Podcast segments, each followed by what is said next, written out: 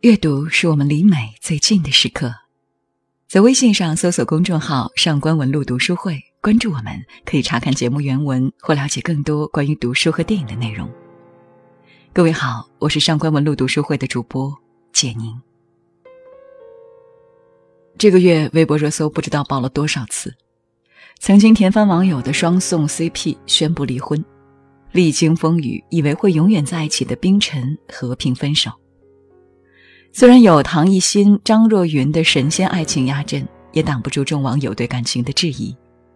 我们还能相信爱情吗？据数据统计显示，上世纪八十年代，我国的离婚率仅为百分之零点七，而时至今日，我国的离婚率已高达百分之三十九。现在这个社会，爱情对很多人来说是太过虚幻的东西。然而，在作者茨威格的笔下，却有一个女人用漫长的一生去爱一个人。说起茨威格，让人印象最深刻的是他和夫人落地的最后一张照片和留下的那封遗书：“我出于自愿，神志清醒的与人世诀别。这之前还要履行最后一项义务。我衷心感谢这个奇妙国度巴西。”感谢这如此友善好客的栖息之地，容我以生活工作。我对这个国家的热爱与日俱增，比起其他任何地方来，我都更愿意在此地从头开始重建我的生活，以取代我业已沉沦的母语世界，那业已自毁的精神之乡欧罗巴。但是，一个年逾六旬的人再度新生是需要特殊的力量的。我的力量却由于常年无家、天涯浪迹而消耗殆尽，所以最好我还是及时的、尊严的结束自己的生命。这生命始终认为，在这个世界上，智力活动是最纯的快乐，个人自由为最高的财富。我向我所有的朋友致意，愿他们度过漫漫长夜之后，还能看到黎明初起，而我，太过心急，先走了。与彼得·罗宝利斯，一九四二年二月二十二日。茨威格的这份遗书写于自杀当天，死后在其写字桌上发现的。一九四二年二月二十二日午后至下午四点钟之间，茨威格夫妇服了超量巴比妥后便一起躺下。茨威格穿着衬衫、裤子，打着领带；夫人落地浴后穿一件和服式的印花衬衣。在中国，茨威格热一直高居不下。究其原因，大概是因为他刻画人物心理的能力太强了，特别是女人。比如一个陌生女人的来信里，那个为爱痴狂一生的女人。这封信我读了一遍又一遍，这个女人孤独而又凄美的一生，我已品了一遍又一遍。刚开始我感到透不过气，认为这是一部令人绝望的作品。甚至不明白为什么那么多人把它奉为爱情的圭臬。你，从来也没有认识过我的你啊！十三岁初遇清新，十九岁委身与他共度三晚。多年后因舞会上的炙热目光，抛弃搭档，随他回家过夜。他一生所爱，拼尽全力得来的邂逅，不过是他始终无法记起的某次艳遇。他们是邻居，他为他生下孩子，他为了孩子卖身。他们在音乐会上，在公园里，在大街上相遇，而作家从来都没有认出他是谁。可悲的是，作家的老管家却只是一眼便认出了他。张爱玲说：“孤独不是与生俱来，而是由你爱上一个人的那一刻开始。”他与他。是生命的一切，生活的所有，而他与他，不过是一粒尘埃。我无法想象几千个日日夜夜，这个被伤得体无完肤的女人是如何熬过来的，更不知道上完床后，作家塞给她的钞票对她来说意味着什么。他说：“那些人都要来爱我，可我却只爱你。”可最后，即使是在看完这封信后，作家都想不起这个爱他一生的女人。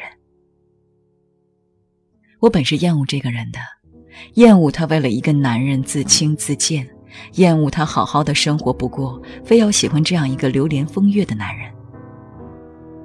可我又忍不住捧起这本书，捧起这段让人泪流满面的爱。与其说这是一场绝美的暗恋，还不如说这是女人自我选择的慢性自杀。想想现在的社会，有多少人把爱挂在嘴边，说的简单轻巧，却随时都能转身对另一个人说同样肉麻的话，做同样看似永恒的承诺。前段时间的杀妻骗保案，相信很多人还记得，他们为了利益所作所为，只能用可耻二字形容。而来信的女人明明有更好的选择，却仍然选择了最难走的那条路。茨威格对产科医院的描述的片段简直让人心惊。他说：“这是一个没有尊严、没有羞耻心、没有人性的医院，是一个屠宰场。”女人说：“医院的那段时间是她一生中最痛苦的时候，可为了孩子，他还是选择了待在那个屠宰场一样的地方。”我一直觉得，爱是需要勇气的，特别是暗恋。这意味着你要做好没有任何回馈的准备。书中这个将暗恋进行到底的女人，诠释了爱最决绝的样子。她用一生告诉作家。我爱你，但与你无关。李健在传奇里唱道：“只是因为在人群中多看了你一眼，再也没能忘掉你容颜。梦想着偶然能有一天再相见，从此我开始孤独思念。”作词人刘冰说：“我们想写爱情，想写那种高贵的、不媚俗的、真正的爱情。”而一个陌生女人的来信，给了他们想要的感觉。很多人说，如果没有这段暗恋，女人的生活将更有意义。我想说这句话的人，应该根本没看懂这本书。前段时间，宋丹丹在微博写的一段话刷屏了朋友圈。她说：“因为我是真爱你，所以你有真自由。人生很短。”你的人生你做主，情人节快乐。茨威格在小说的结尾没有批判任何人，不怪作家太风流，不怪女人太偏执，这一切都是自由的选择。没遇到作家之前，女人形容自己的生活郁郁寡欢、杂乱无章，就像是一个蒙着灰尘、布满蛛网、散发着霉味的地窖。在他看来。自己的一生是从认识作家的那一天开始的，那一天之后的每一个明天，即使是等待，也有它的意义。见不到的时候的想念，遇见后没被认出来的难过，看见作家与别的女人缠绵的揪心，都是女人愿意的。她想要的是一段没有杂质的爱。为了维护这段带着一圈灵光的爱，那些应该承受的痛苦。他都愿意全盘接受。突然想起张爱玲与胡兰成的感情，张爱玲说：“于千万人中遇见你所要遇见的人，于千万年中时间无涯的荒野里，没有早一步，没有晚一步，刚巧遇上了。那也没有别的话可说，唯有轻轻的问一声：‘哦，你也在这里。’”他与胡兰成的爱情虽然走向了悲剧，但至少他们的灵魂曾激情碰撞过。当意识到不值得后，也做到了及时止损。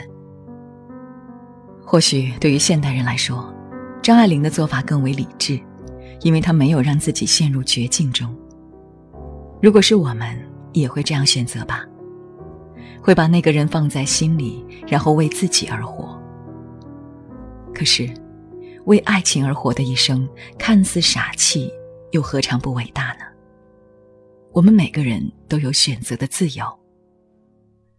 如果你还存在到底应不应该相信爱情这种疑虑，或许一个陌生女人的来信能给你答案。如果你想查看今天节目的内容，请到微信上搜索公众号，上官文露读书会。阅读是我们离美最近的时刻，让我们共赴一场美丽的约会。今天的读书就到这里下期再会。